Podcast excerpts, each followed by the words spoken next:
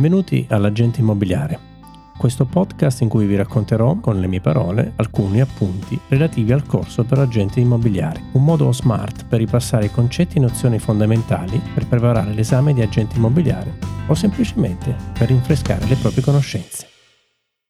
Nella puntata di oggi parleremo di diritti reali.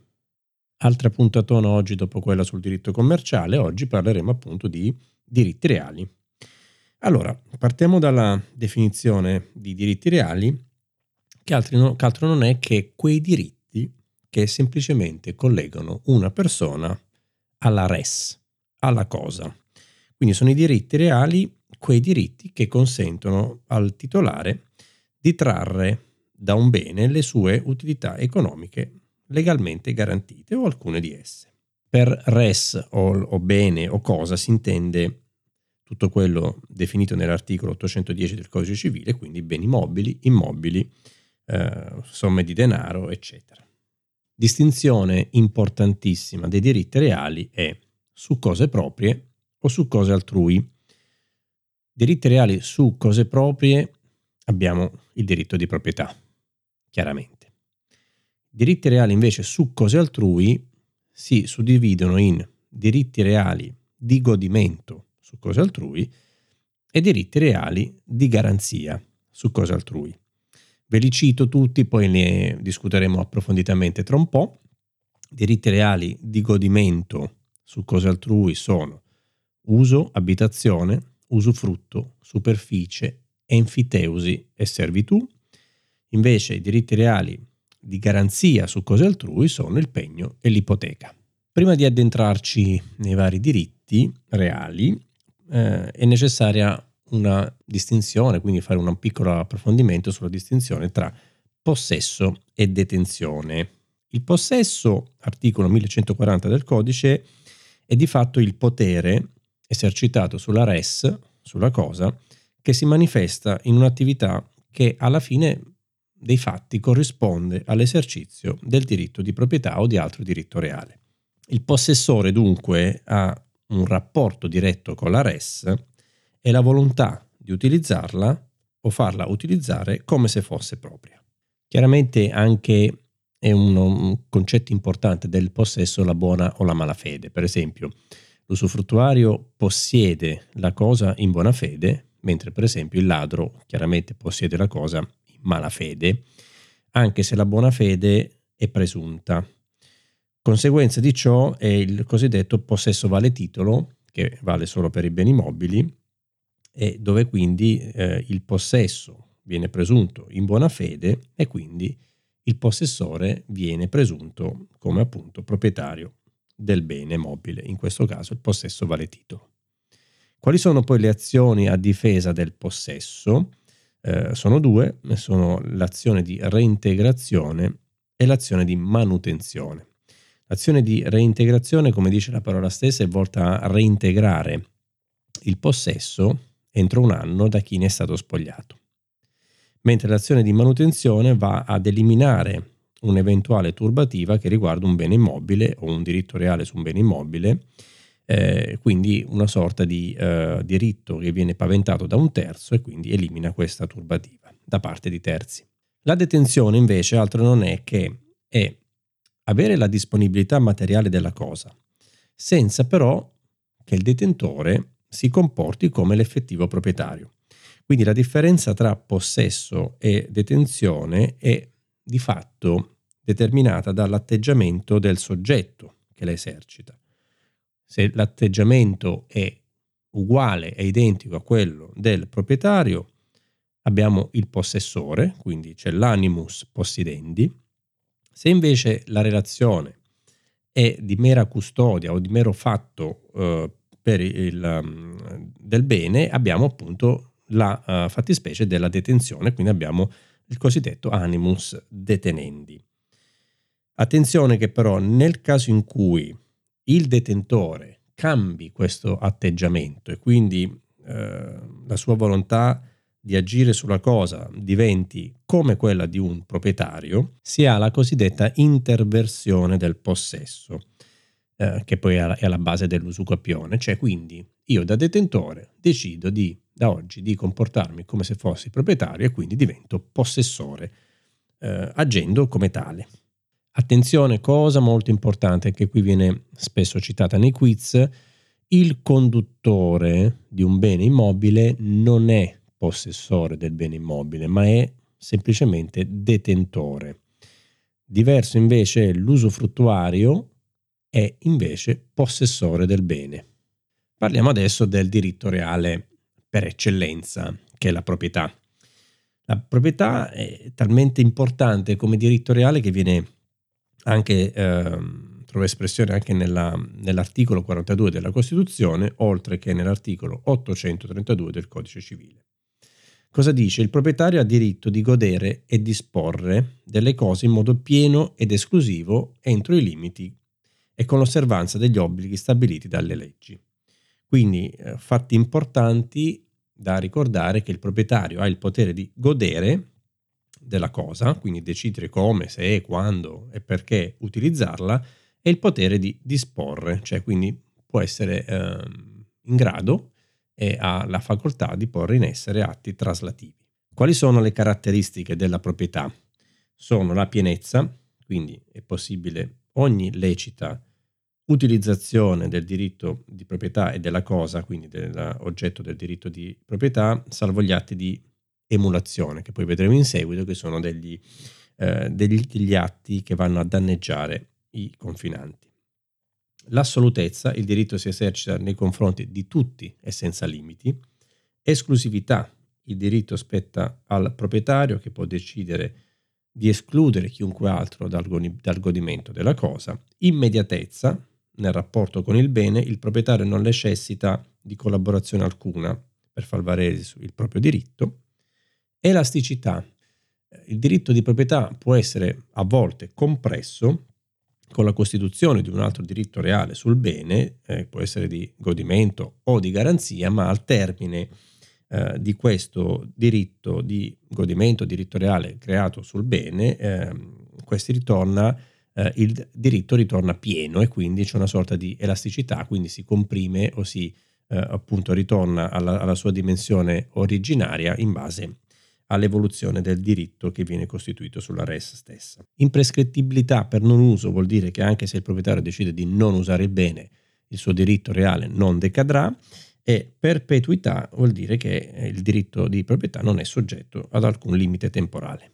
Il diritto di proprietà si estende poi in senso verticale, quindi la proprietà si estende al suolo e al sottosuolo con tutto ciò che si trova fino all'infinito e in senso orizzontale nell'ambito dei propri confini. Quali sono i limiti o limitazioni al diritto di proprietà? Intanto vanno divisi per due um, macro segmenti, quindi nell'interesse pubblico e nell'interesse privato. Nell'interesse pubblico sono l'espropriazione e la requisizione, dove per espropriazione, per pubblico interesse si ha il trasferimento coattivo e permanente dei beni di proprietà di un privato a favore di un ente pubblico eh, che ha la finalità poi di realizzare un'opera pubblica eh, e sempre naturalmente a valle del pagamento di un indennizzo. La requisizione invece è temporanea e quindi c'è una temporanea indisponibilità del bene che, attenzione, non passa di proprietà in favore di chi ne abbia titolo quindi questo sempre per rispondere a delle esigenze di natura pubblica, di urgenza, eccetera, e sempre a valle di un indennizzo. I limiti di, eh, del diritto di proprietà invece nell'interesse privato eh, riguardano le distanze nelle costruzioni, luci, vedute o prospetti, le acque private, lo stillicidio, l'accesso al fondo, le immissioni e gli atti di emulazione. Vediamo nel dettaglio appunto questi limiti del diritto di proprietà nell'interesse di privati e partiamo con le distanze. Chiaramente il codice civile prevede delle distanze minime tra edifici e questa distanza minima è di 3 metri. Chiaramente non vale se ci sono delle proprietà confinanti, quindi dove ci siano dei muri di confine. Um, oltre al codice civile, naturalmente le distanze sono disciplinate anche nei regolamenti comunali e quindi se il regolamento comunale non prevede delle distanze minime interviene il codice civile. Luci, vedute o prospetti, ehm, qui dobbiamo semplicemente sapere la de- diciamo, definizione e la distinzione tra luci e vedute o prospetti. Allora, le luci sono delle aperture che consentono solo il passaggio di luce d'aria, quindi non ci si può affacciare, e, ehm, e devono avere eh, un'altezza minima da terra di due metri e mezzo. Le vedute o prospetti invece sono delle aperture che oltre a far passare naturalmente luce d'aria permettono di affacciarsi eh, sul fondo altrui e, ehm, e queste devono avere invece una distanza dal vicino non inferiore a un metro e mezzo. Abbiamo parlato poi delle acque. Le acque bisogna solo ricordarsi che in Italia tutte le acque sono pubbliche, sia quelle superficiali che quelle sotterranee, quindi il proprietario del suolo ha il mero diritto di utilizzare le acque sul proprio fondo, ma non è proprietario delle acque. Lo stillicidio cos'è? Eh, riguarda il, sempre il deflusso delle acque del, dal tetto della propria abitazione e dove il eh, proprietario è tenuto a garantire che le acque piovane scolino sul suo fondo e non su quello del vicino. L'accesso al fondo invece si riferisce a delle fattispecie per cui il proprietario non può impedire a terzi l'accesso al proprio fondo. Questo quando, quando succede avviene in caso di eh, caccia e pesca, naturalmente mh, mm, a valle di esibizione della licenza di caccia e pesca e salvo che il fondo non sia chiuso o ci siano colture danneggiabili. Uh, si, si, deve dare accesso al fondo per costruire o riparare un muro o d'altra opera eh, in comune del fondo vicino, uh, si deve dare accesso al fondo per recuperare un animale o una cosa e comunque in ogni caso uh, se a valle di questo accesso al fondo ci sono dei danni, il danno va risarcito con un'indennità. Le emissioni invece sono degli atti derivanti dal fondo del vicino che possono essere impediti solo se superano la normale tollerabilità che verrà giudicata eh, dall'autorità giudiziaria di volta in volta e questi atti di immissione sono per esempio emissioni di fumo, di calore, esalazioni, rumori, quindi pensate appunto rumori derivanti da un fondo vicino, questi sono ammessi finché c'è un limite di tollerabilità, se superano questa normale tollerabilità invece sono, possono, invece possono essere impediti e quindi può essere richiesto l'azione dell'autorità giudiziaria. Per quanto riguarda invece gli atti di emulazione, questi sono invece degli atti fatti dal, appunto, dal proprietario del fondo vicino che hanno il solo scopo di danneggiare il vicino. Quindi eh, praticamente il proprietario di un bene vicino al mio esercita il proprio diritto di proprietà solo per dare fastidio agli altri. E quindi è importante che in questo caso sia evidente la mancanza di utilità dell'azione fatta e c'è l'intenzione di nuocere il vicino. Passiamo adesso ai modi di acquisto della proprietà, quindi come si acquista il diritto di proprietà, articolo 922. Questa è una domanda molto molto molto gettonata sia ai quiz che all'orale, quindi attenzione e cerchiamo di capirla bene in modo semplice. Allora, abbiamo due modalità. Modi di acquisto della proprietà possono essere a titolo originario o a titolo derivativo. Partiamo con quello a titolo derivativo, che forse è quello più semplice. Derivativo vuol dire che eh, è importante capire la, il soggetto da cui mi viene passato, mi viene trasferito il diritto di proprietà. Quindi è importante sapere chi era il precedente proprietario del diritto di proprietà e quindi eh, le modalità di acquisto del diritto di proprietà a titolo derivativo sono chiaramente i contratti, quindi compravendite, eccetera, eccetera, e le successioni. Evidente in entrambi i casi è importante sapere chi mi vende questa proprietà, chi mi trasferisce questo diritto di proprietà. Nel caso di compravendita, il precedente proprietario, quindi il venditore, nel caso di successioni il decuius. Quindi in entrambi i casi c'è l'importanza di sapere chi era il precedente proprietario. Nelle modalità invece di acquisto della proprietà a titolo originario, chiaramente invece non è rilevante il precedente proprietario e quindi abbiamo sei tipologie di acquisto della proprietà a titolo originario che sono l'occupazione, l'invenzione, l'accessione, la specificazione, l'unione commistione e l'usucapione. L'occupazione consiste nella presa di possesso delle sole cose mobili, quindi si riferisce esclusivamente a cose mobili che possono essere abbandonate, dette res derelicte o di nessuno res nullius. Esempio classico, una banconota trovata per strada, chiaramente è impossibile determinarne il proprietario, quindi può essere acquisito il diritto di proprietà attraverso l'occupazione. Necessario è chiaramente l'impossessamento del bene, quindi devo prendere l'oggetto, il bene, smarrito, e devo avere l'intenzione di far mia la cosa. Abbastanza simile all'occupazione l'invenzione.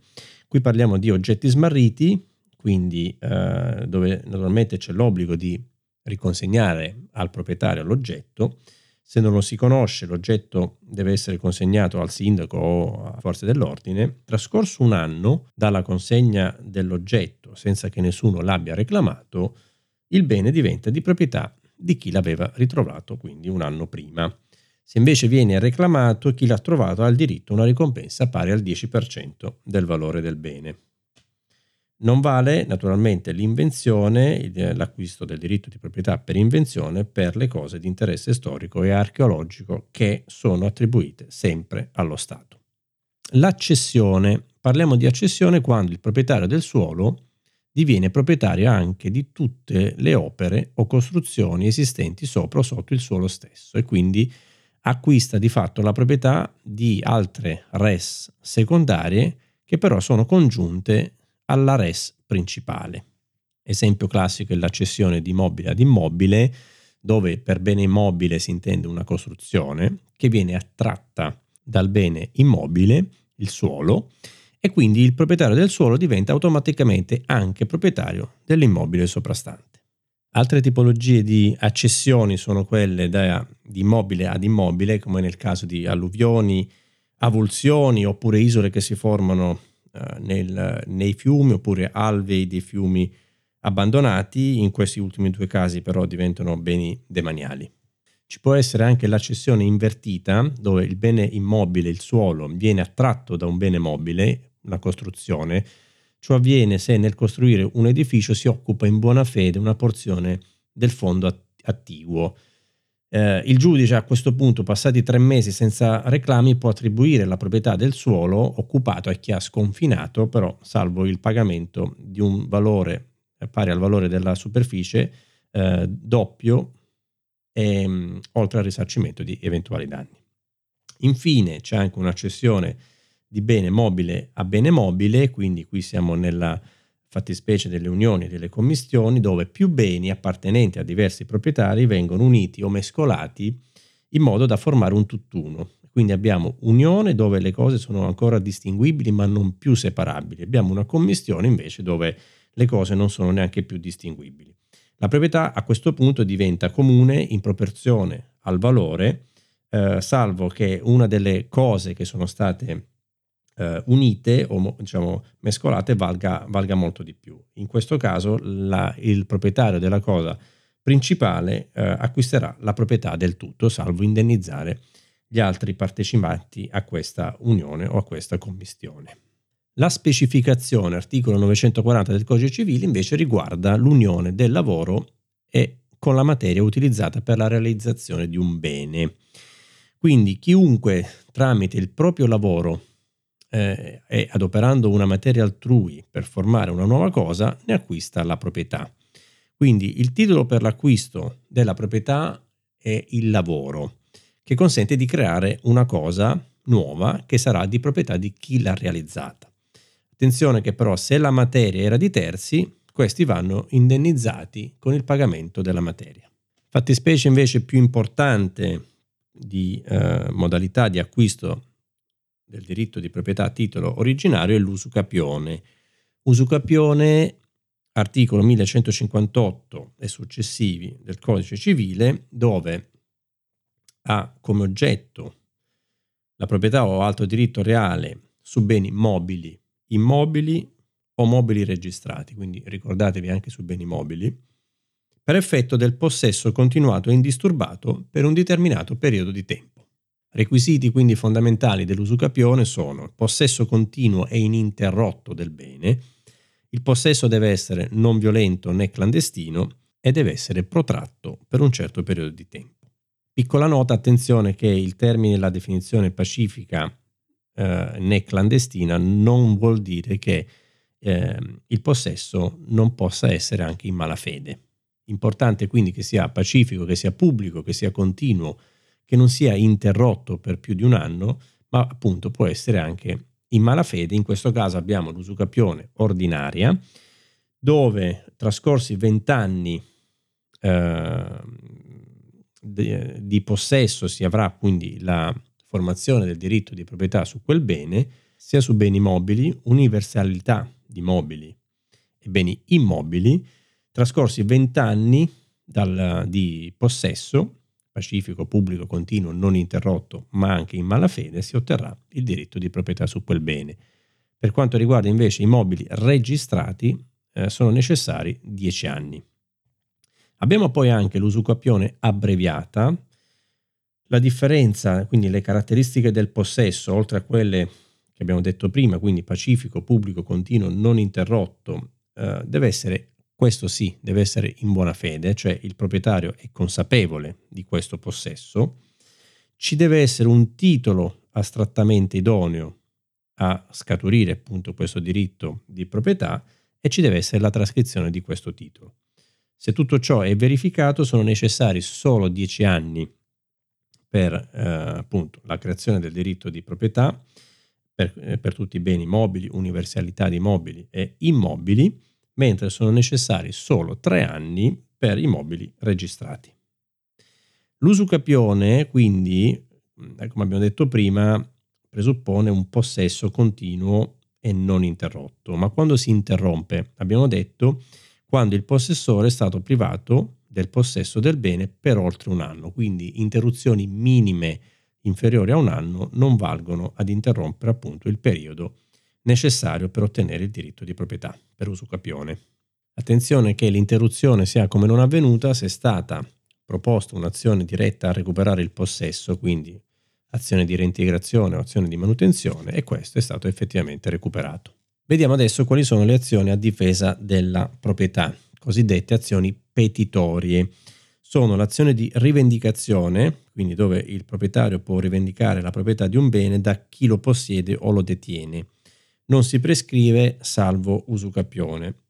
Poi c'è l'azione negatoria, sempre posta in essere dal proprietario per far dichiarare l'inesistenza di diritti affermati da terzi sul bene. Poi ci sono le azioni di regolamento di confini e azione di apposizione di termini Qui parliamo di fondi o di terreni, proprietà, dove nella prima, quindi azione di regolamento confini, c'è la richiesta al giudice perché eh, stabilisca il confine tra due fondi quando il confine tra due fondi non è certo.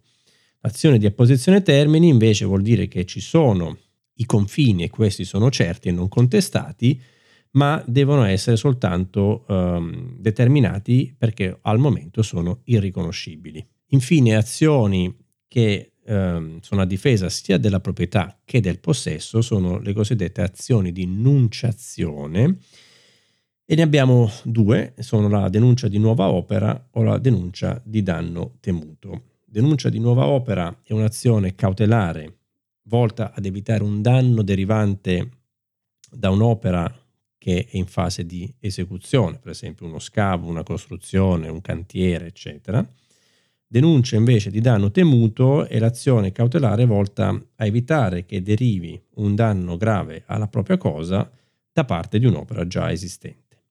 Parliamo adesso dei diritti reali di godimento su cosa altrui.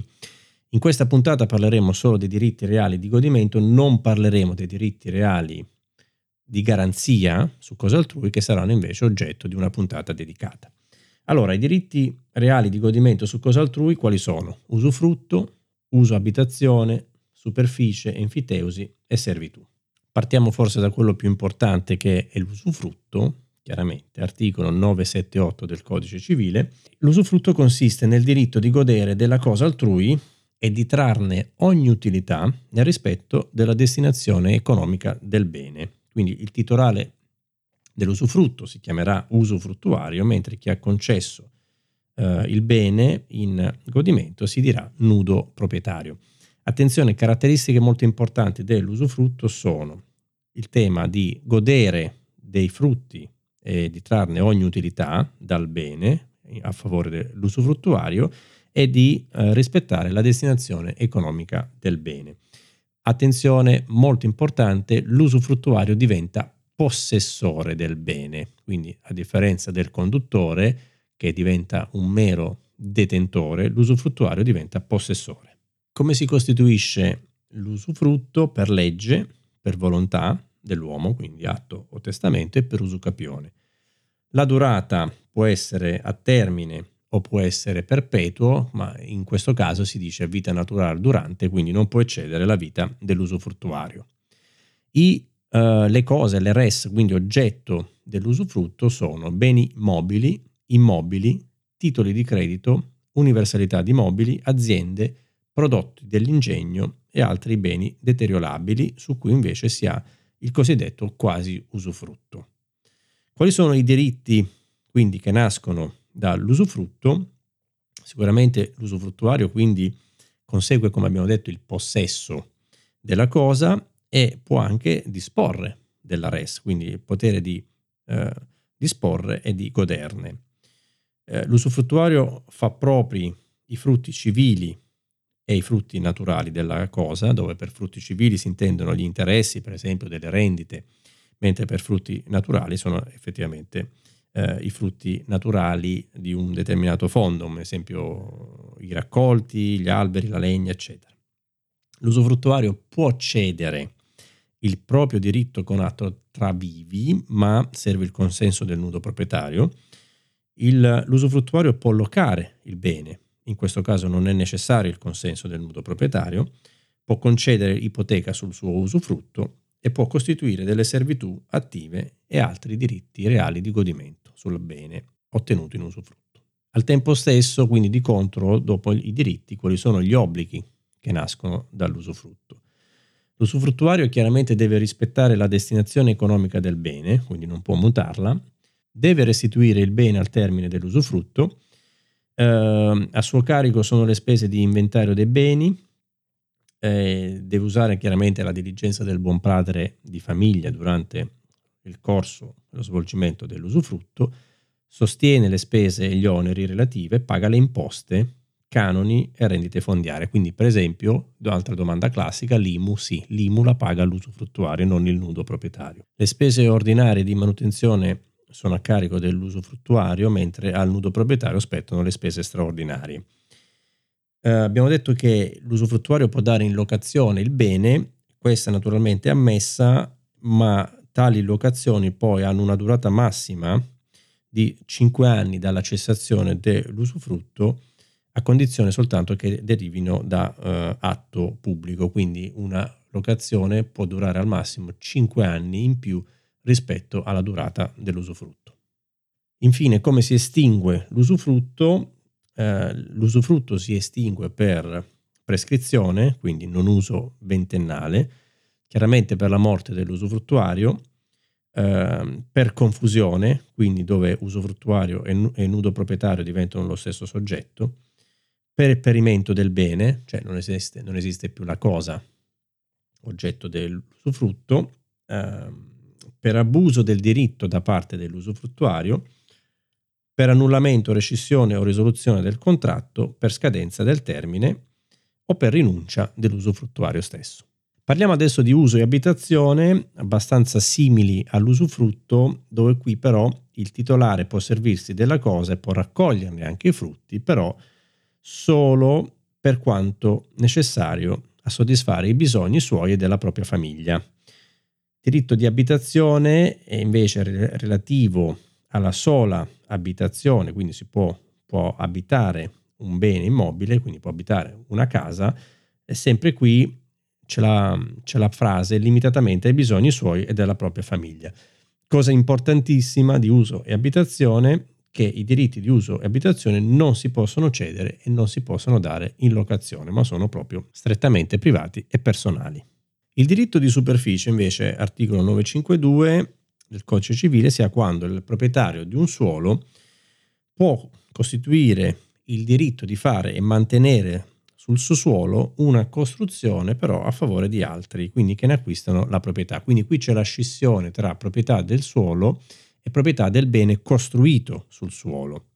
Al tempo stesso, in caso di diritto di superficie, il proprietario del suolo può vendere la proprietà o una costruzione che già esiste eh, sul, suo, sul suo terreno, sulla sua proprietà, quindi separatamente dalla proprietà del suolo. Quindi cosa importante da ricordare è che c'è una scissione, c'è una separazione tra la proprietà del suolo e la proprietà dei beni, delle cose costruite sul suolo stesso. La superficie si può costituire, il diritto di superficie si costituisce per contratto, per testamento e per usucapione e può essere a tempo determinato o a tempo indeterminato, di solito si vede sempre a tempo determinato anche se con scadenze molto lunghe e alla scadenza del termine il diritto di superficie cessa quindi torna, il bene torna eh, di proprietà di fatto del proprietario del suolo e la superficie cessa oltre che per scadenza del termine anche naturalmente se c'è il perimento del bene, della costruzione o per prescrizione ventennale. Quindi in questo caso specifico non c'è accessione. Vi ricordate, l'abbiamo sentita, abbiamo spiegata qualche, qualche minuto fa, l'accessione quindi di bene mobile su bene immobile dove eh, il diritto di proprietà viene eh, esteso anche alle costruzioni di un suolo. Quindi se io sono proprietario di un suolo, vengo a costruire un bene eh, mobile, quindi una costruzione sul mio, sul mio suolo, divento automaticamente proprietario anche della cosa costruita sul mio suolo.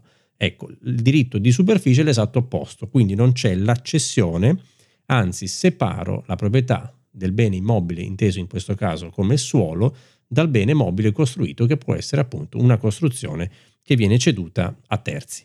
Parliamo adesso dell'enfiteusi, articolo 957 del codice civile, che è abbastanza simile all'usufrutto, con la sola differenza che eh, parliamo di un fondo, quindi più che di un bene parliamo di solito di un fondo, di un terreno, e qui oltre a naturalmente attribuire al titolare lo stesso potere di, di godimento che spetta al proprietario, quindi parliamo anche qui di possesso, c'è però l'obbligo da parte dell'enfiteuta, cioè di chi prende appunto il possesso del fondo, c'è l'obbligo di migliorare e di pagare al concedente un canone periodico. Si costituisce tramite atto tra vivi, testamento e usucapione e eh, può essere a tempo determinato ma con un minimo di 20 anni o può essere perpetuo e si estingue per termine, chiaramente per perimento del fondo, per prescrizione per affrancazione, cosiddetto riscatto, o devoluzione, cioè la restituzione del fondo al proprietario previ indennizzo. E, salvo patto contrario, il diritto è trasmissibile. Parliamo infine delle servitù prediali, articolo 1027 del Codice Civile, dove qui è importante capire che abbiamo due, intanto due, due parti, due soggetti, due fondi, un fondo dominante e un fondo servente. Quindi cos'è la servitù? È il peso imposto sopra un fondo servente per l'utilità di un altro fondo cosiddetto dominante, che deve essere naturalmente eh, appartenere a un altro proprietario, quindi due proprietari del fondo servente e fondo dominante devono essere diversi e eh, il fondo naturalmente servente quindi vede limitato il suo godimento da parte del titolare del fondo dominante. Attenzione, eh, requisito fondamentale è l'utilità, quindi eh, ci deve essere un vantaggio futuro, eh, una maggior comodità o una maggior attinenza alla destinazione del fondo stesso, quindi parliamo di utilità per il bene per il fondo dominante. E naturalmente la cosa molto importante è che i due, uh, i due fondi devono avere delle caratteristiche. Intanto abbiamo detto devono appartenere a dei proprietari diversi. I fondi devono essere vicini ma non necessariamente contigui, quindi possono essere vicini ma anche distanti con, con degli altri fondi in, mezzo. La servitù deve chiaramente portare un vantaggio al fondo dominante e questo vantaggio deve essere immediato, cioè non deve necessitare di collaborazione. Il vantaggio per il fondo è non è per il proprietario, quindi non è uh, per il soggetto, ma è per il fondo dominante. eh, e servitù, le servitù sono unilaterali in quanto chiaramente il peso è a carico di una sola delle due parti del, del fondo servente, è indivisibile e non è passibile di ipoteca. Come si costituiscono le servitù? Chiaramente possono essere volontarie, quindi per testamento, per contratto, possono essere anche coattive, quindi eh, se c'è una sentenza costitutiva del giudice, quindi per legge si ha la creazione di una servitù. Quali tipologie di servitù esistono? Sono, possono essere negative, affermative, apparenti o non apparenti. Negative se comportano un divieto di fare qualcosa a carico del proprietario del fondo servente, affermative invece richiedono un comportamento attivo del proprietario del fondo dominante e queste affermative possono essere continue o discontinue. Continue se l'attività da parte del fondo dominante è solo nella fase anteriore all'esercizio, quindi costruzione di un acquedotto per esempio. Uh, le affermative possono essere anche discontinue eh, se per il loro esercizio invece è richiesta l'attività dell'uomo del fondo dominante, quindi ad esempio le, le famose classiche servitù di passaggio, cioè sono discontinue perché vengono utilizzate solo quando effettivamente qualcuno del fondo dominante ci passa. Possono essere anche, come abbiamo detto, apparenti o non apparenti, apparenti se sono manifestate tramite opere visibili, non apparenti invece dove non si hanno opere visibili, quindi ad esempio pensiamo a un pascolo. Infine, come si estinguono le servitù? Le servitù si possono estinguere per prescrizione per non uso ventennale, per scadenza del termine, se c'è una condizione risolutiva, se prevista appunto nel, nel contratto, soprattutto si risolvono per confusione, cioè dove quindi i due proprietari del fondo servente e il fondo dominante diventano la stessa persona, oppure infine per abbandono del fondo servente a favore del proprietario del fondo dominante. Spero che anche questa puntata sia stata utile e per quanto possibile piacevole e se ne avrai voglia ti aspetto qui sul canale per i prossimi episodi, per i prossimi argomenti trattati. Ciao, a presto!